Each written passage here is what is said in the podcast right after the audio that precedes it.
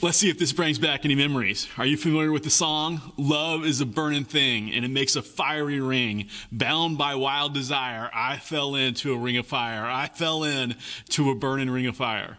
Do you realize that that song came out almost fifty-five years ago? Johnny Cash, he released it in the mid to late sixties. And when it came out, it was popular, but there were some people who said, that's a little edgy. We don't really want to be talking about that, that type of love, this kind of passion that just consumes the one who is loved. That's a little bit scandalous. But, you know, it doesn't really matter if you're a country music fan or not. Everybody kind of jumped onto this song and began singing it. We love singing about it, but do we really want a love like that? We're not really comfortable with a love like that. Why? Because healthy people have boundaries. I mean, healthy people have limits. There can be too many flowers. There are such thing as too many phone calls, too many messages, too many just unexpected times where somebody just kind of shows up. I mean, you never want to be in the position where you're like jumping out of windows to avoid the object of this person's love. I mean, there are limits. There are boundaries. Healthy people people have those, and so we want this agreement where, hey, I'm only going to ask so much of you, and in turn, you only ask so much of me. We have boundaries here. We have limits. You know that memo on boundaries and limits? Yeah, I don't think God got that memo. As we'll see this morning, continuing through the book of Joel, we see that God is a limitless God, a boundless God. He doesn't go with boundaries and limits. He wants to consume the one he loves. He is this consuming fire. So, last week, we kind of began with the first part of Joel, and in that we, we see this judgment that's coming in the form of a locust plague, which foreshadowed an even greater day, the ultimate day of judgment. Now, Joel then calls on the people to repent. And the repentance that Joel talks about, it's this wholehearted tearing of your heart, completely broken over the sin that you've committed. And if you will just repent like that, if you will rend your hearts and not your garments, so much so that people are like begging out to God, oh God, would you please see our brokenheartedness so that none of the other nations can look at us and say, where is your God? Will you return? Will you relent? Will you have pity on us? And if the people would respond with this kind of broken-hearted repentance, what would God do? Well, that's where we pick it up in Joel chapter two, verse eighteen, and we'll see this limitless God who knows no boundaries. Let's go ahead. Let's begin. Joel chapter two, verses eighteen through thirty-two. It reads, Then the Lord became jealous for his land and had pity on his people. The Lord answered and said to his people, Behold, I am sending you grain, wine, and oil, and you will be satisfied, and I will no more make you a reproach among the nations. I will remove the northerner far from you and drive him into a parched and desolate land, his vanguard into the eastern sea and his rear guard into the western sea. The stench and foul smell of him will rise, for he has done great things. Fear not, O land, be glad and rejoice, for the Lord has done great things. Fear not, you beasts of the field, for the pastures of the wilderness are green. The tree bears its fruit. The fig tree and vine give their full yield. Be glad, O children of Zion, and rejoice in the Lord your God, for he has given the early rain for your vindication. He has poured down for you abundant rain, the early and the latter rain as before. The threshing floor shall be full of grain, the vat shall overflow with wine and oil. I will restore to you the years that the swarming locust has eaten, the hopper, the destroyer, and the cutter, my great army which I sent among you. You shall eat in plenty and be satisfied, and praise the name of the Lord your God, who has dealt wondrously with you. And my people shall never again be put to shame. You shall know that I am in the midst of Israel, and that I am the Lord your God, and there is none else. And my people shall never again be put to shame. And it shall come to pass afterward that I will pour out my spirit on all flesh. Your sons and your daughters shall prophesy. Your old men shall dream dreams, and your young men shall see visions. Even on the male and female servants in those days I will pour out my spirit. And I will show wonders in the heavens and on the earth, blood and fire and columns of smoke. The sun shall be turned to darkness and the moon to blood before the great and awesome day of the Lord comes. And it shall come to pass that everyone who calls on the name of the Lord shall be saved. For in Mount Zion and in Jerusalem there shall be those who escape, as the Lord has said, and among the survivors shall be those whom the Lord calls." Now, you remember back in chapter one, Joel launches right in on this note of judgment. There is no, like, here's your sin and here's why God is judging. None of that. He just launches right in to judgment. And now in chapter two, you get the, this picture that as soon as the people repent, I mean, this brokenheartedness, not just like acts of repentance, but true brokenhearted repentance, as soon as that takes place, well, then Joel launches right in to this note of hope. It says that God would be jealous for us. Now, that kind of stops us in our tracks, because jealous, I mean, that's not really a kind of word that we would want to associate God with. You know, we want God to be a little more dignified than jealous, a little more put together than that. I mean, jealousy, that's that's tacky. It embarrasses us that God would be jealous for us. I mean, that's why we have some celebrities out there, Oprah, Brad Pitt. There, there are some who've just said, this doesn't make any sense. I mean, this omnipresent God, this omniscient God, this everything God, that he would be jealous for me, for us. I mean, it, it almost seems to, to devalue God, they say, and we struggle with it too, don't we? To be the object of that kind of passion from the infallible creator of heaven and earth. It just seems to boggle my mind. We don't want to be the target of that type of love, this consuming fire that leaves nothing behind so that he would have all of us. See, that's the thing about God, isn't it? This God who gives everything, he also demands everything. He is jealous for you because he created you for himself. He didn't want to share you with anybody. He wants you to have as your sole focus, sole desire, he himself. He demands your full attention. You know, we, we want some type of negotiated limits in there, don't we? We want some kind of boundaries. We don't understand a God like this. A God who would leave the comforts of heaven to come to a bloody cross on earth. That type of love, all for love, that's just too much for us. But you see, God is jealous for you because he created you, and he created you for himself. And so God says, here's how I'll love you. Here's how I'll demonstrate my love to you. Once you respond with full-hearted, broken repentance, here's how I'll, I'll respond. I will bring back blessing upon blessing. I'll restore to you that the years that the locust has eaten. And we hear that and we say, well, wait a second. Wait a second, you, you can't go and get those years back. I mean, those years are gone. And some of you, you know the pain of wasted years. You, you know the pain of just living life for your own pleasure, just doing whatever you think seems best. And the yield of that turns out to be nothing but pain and regret. Some of you, you know the pain. You know what it's like to have wasted a marriage or to have wasted the influence you had as a parent. You know the pain of wasted years, and you're saying, I can't get those years back. I can't get a redo. I can't undo what I've done. And God says, you know, when you're so brokenhearted, when you come to me, not just re- rendering your garments, but your hearts, when you're so devastated to the point that I have all of you, God says, I will bring back blessing upon blessing to you. To those who repent, I will bring back blessing upon blessing. And what begins to happen? Well, you begin to kind of forget about some of those wasted years in the past. He restores to you the years that the locusts have eaten. He makes all things new. It's not that he goes back and changes the past. No, that's done. Instead, what he does is he reorients you to a grand, eternal, glorious future.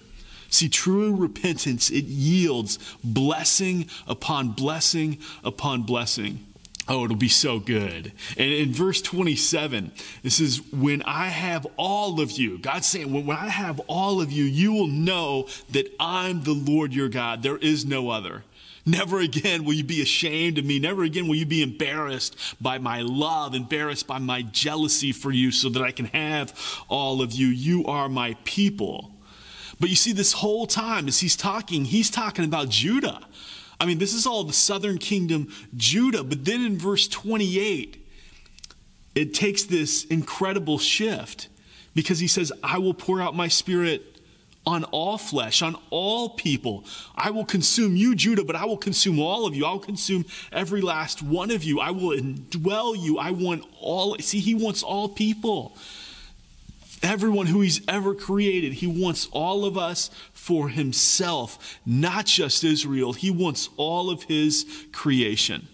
And so right here in the New Testament, or in the Old Testament, you have this prophecy about this new covenant that Jesus is going to inaugurate. Joel doesn't specifically say new covenant. He just uh, alludes to it by saying that there will be a day when God pours out his spirit on all people. Now, the prophet Jeremiah, he will specifically talk about this new covenant that the Messiah will inaugurate. The prophet Isaiah, he'll allude to it just like Joel.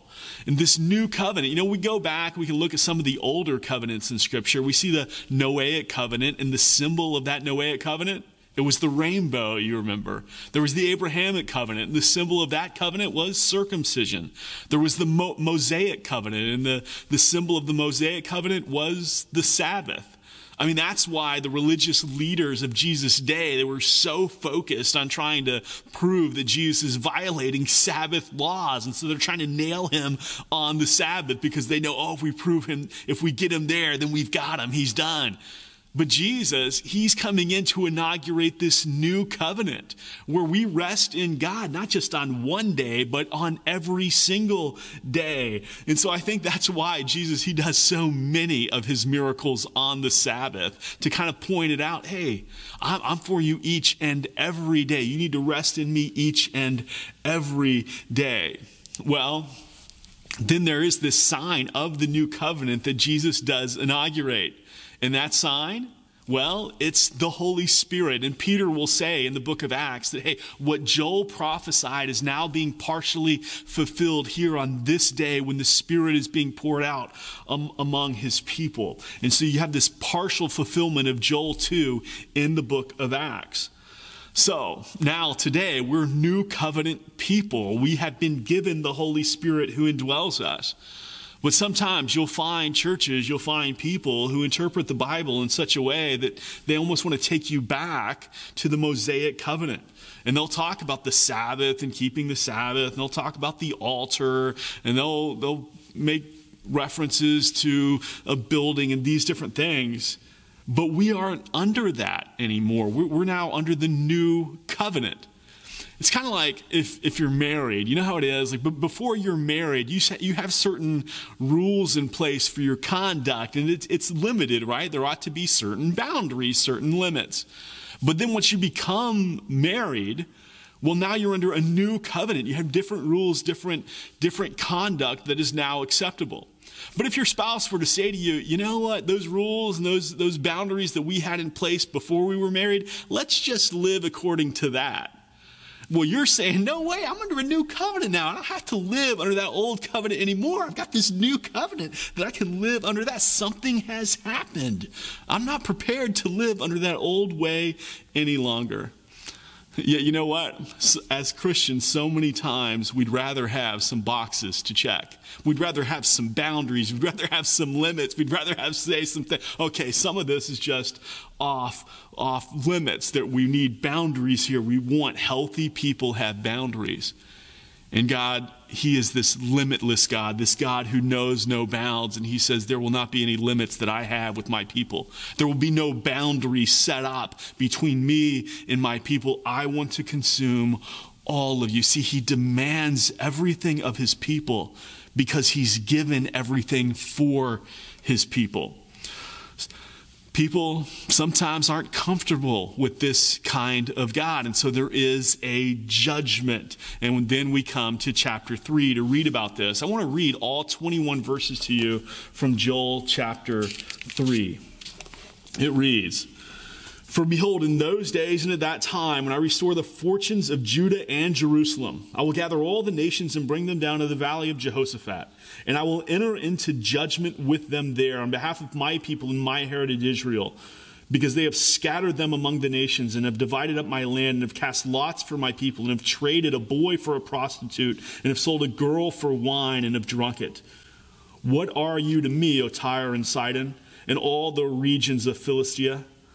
Are you paying me back for something? If you are paying me back, I will return your payment on your own head swiftly and speedily, for you have taken my silver and my gold and have carried my rich treasures into your temples. You have sold the people of Judah and Jerusalem to the Greeks in order to remove them far from their own border. Behold, I will stir them up from the place to which you have sold them, and I will return your payment on your own head. I will sell your sons and your daughters into the hand of the people of Judah, and they will sell them to the Sabaeans, to a nation far away, for the Lord has spoken. Proclaim this among the nations, consecrate for war, stir up the mighty men, let all the men of, the, of war draw near, let them come up. Beat your plowshares into swords and your pruning hooks into spears. Let the weak say, I am a warrior. Hasten and come, all you surrounding nations, and gather yourselves there. Bring down your warriors, O Lord. Let the nations stir themselves up and come up to the valley of Jehoshaphat. For there I will sit to judge all the surrounding nations. Put the sickle, for the harvest is ripe. Go in, tread, for the winepress is full. The vats overflow, for their evil is great. Multitudes, multitudes in the valley of decision. For the day of the Lord is near in the valley of decision. The sun and the moon are darkened, and the stars withdraw their shining. The Lord roars from Zion and utters his voice from Jerusalem, and the heavens and the earth quake. But the Lord is a refuge to his people, a stronghold to the people of Israel. So you shall know that I am the Lord your God, who dwells in Zion, my holy mountain, and Jerusalem shall be holy, and strangers shall never again pass through it. And in that day the mountains shall drip with sweet wine, and the hills shall flow with milk, and the stream beds of Judah shall flow with water, and a fountain shall come forth from the house of the Lord, and water from the valley of Shittim. Egypt shall become a desolation, and Edom a desolate wilderness. For the violence done to the people of Judah, because they have shed innocent blood in their land, but Judah shall be inhabited forever, and Jerusalem to all generations. I will avenge their blood, blood I have not avenged, for the Lord dwells in Zion. God's letting everybody know that he's picking a fight.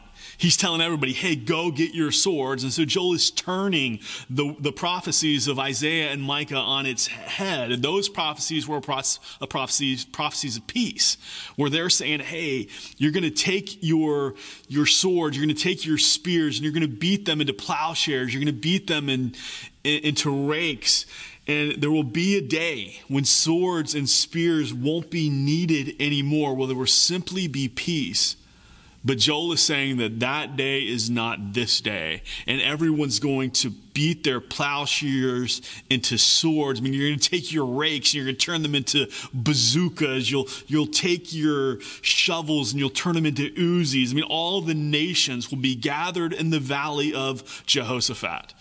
By the way, Jehoshaphat, it means Yahweh judges, the Lord. He's not sending out a polite invitation here. He's not calling on the nations to send in an R S V P or anything like that. He is summoning his people. He is summoning all the people. He is calling them all to battle. And then he changes the metaphor in verse thirteen. Did you catch that? He's not talking about a battle anymore. No, he changed. Now he's talking about a sickle and the harvest. He's talking about treading through a wine press and, and this vat. See, he had been describing this day of the Lord as this great battle royale, everyone marching with their weapon of choice, and the Lord is going to take on all the nations that have come up against him. But then Joel changes the metaphor, because in actuality, this great and awesome and terrible day of the Lord, it's not all the armies just kind of battling it out to the finish. No, that would make God seem far too weak. It's much more like a farmer who's just kind of swinging his sickle, lopping off the heads of grain, or, or a farmer stepping into a, wat, a vat of wine and just stomping on the grapes to get their juice. Joel says, hey, you've gathered for battle, but don't think this is going to be some tug of war. The final day of the Lord is going to be so easy for the Lord, as if he's a farmer just kind of swinging his sickle in a field. God's power and might are far superior to that of his enemies. And so we read about the multitudes upon the multitudes who have been gathered here in the valley of decision. Now, when you hear that valley of decision, don't picture some great evangelistic revival type where God gives the people one last chance to make a decision for the Lord. That's not it at all. This valley of decision, it is the Lord's decision. It is his verdict. This is the day when the nations will receive God's verdict on their lives for all their sin. And it will be great, and it will be awesome, and it will be terrible. Who can endure it? It's a day pictured with earthquakes and darkness because the whole earth is trembling at her maker. You know, the book of Revelation also talks about this day. In, in that book, it talks about people who will be trying to hide under the rocks because of the wrath of the Lamb, but it will be futile because the Lord Jesus Christ will perfectly execute his judgment. Now, the question for us is, do we have a God who looks like this? I mean, do you really believe in this kind of God who lops off his enemies like a farmer wielding a, a sickle? Or is your God so tolerant of evil, so indifferent to rebellion, absolutely unconcerned with disobedience? Because if that's your God, understand that's not the God of the Bible. You know, I'm sorry, but there's this attitude that is prevalent today among far too many churches where there's no mention of God's divine wrath. And when you eliminate that aspect of God's counsel, see, either you're either operating in ignorance, well, I just never read that before, or you're purposefully trying to willfully shield people from this aspect of God because you think that your view of God is just a little more palatable, a little more, uh, I don't know, friendly. And so people respond to that type of God better. And in so doing, you're not introducing people to the real God whatsoever, because if you read through the whole Bible, this image of God and this image of Jesus, of, of one who makes all things right, one who comes with divine wrath and judgment, is repeated time after time after time through the Scriptures. Now, I don't necessarily enjoy talking about it. I mean, I'll just get some kind of like kicks out of being scary and loud and pointing to this great, terrible day of the Lord, this ultimate day of judgment. But I pointed out, and we reference it here from the prophet Joel, because if this is going to happen, I mean, how loving is it to anyone to pretend that it won't?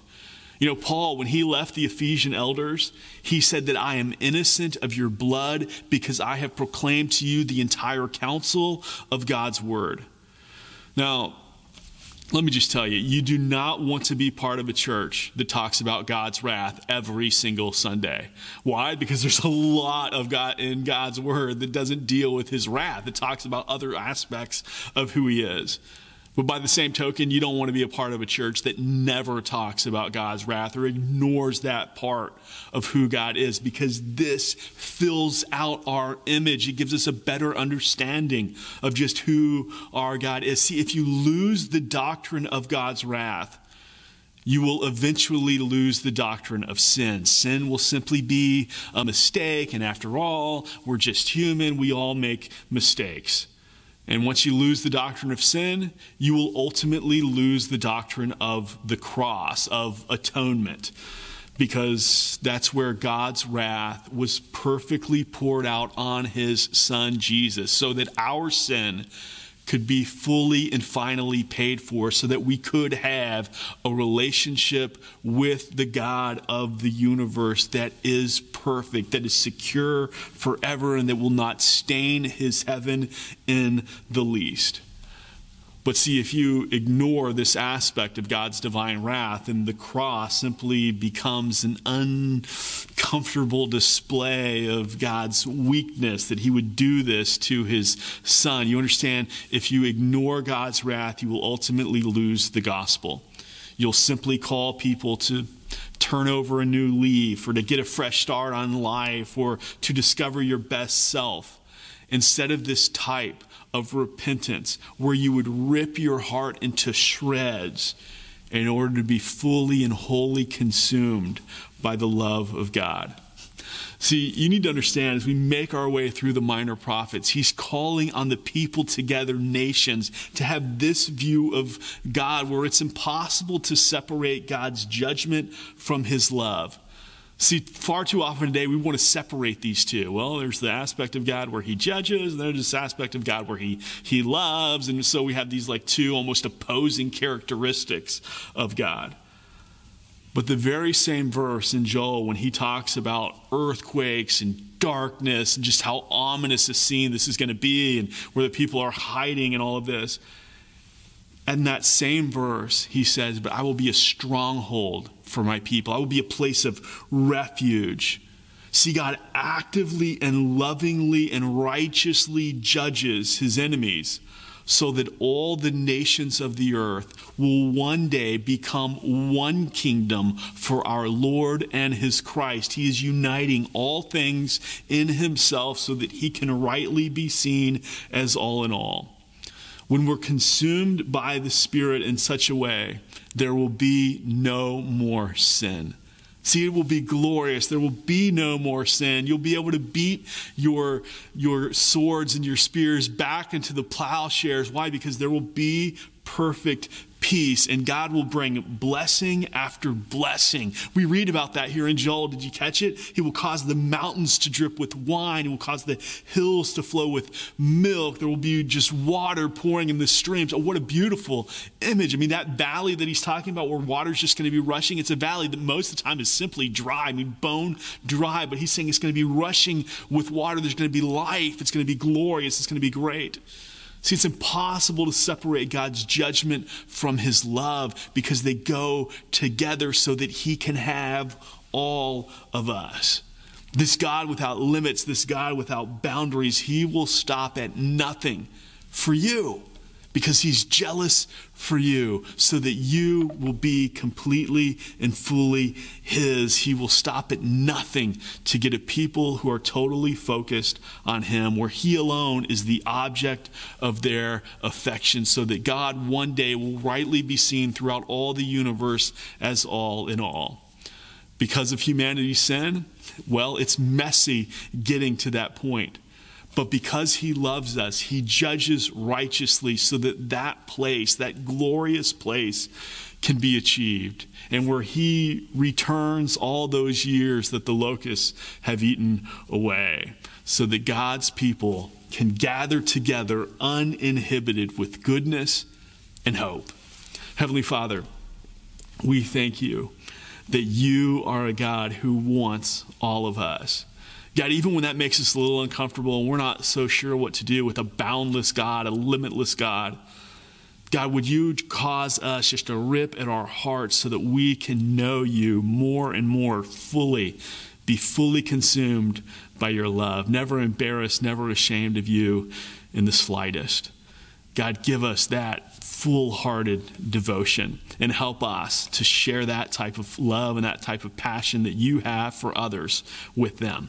We need your help to do that, so we ask this by the power of your Holy Spirit and the grace of your Son, Jesus Christ. Amen.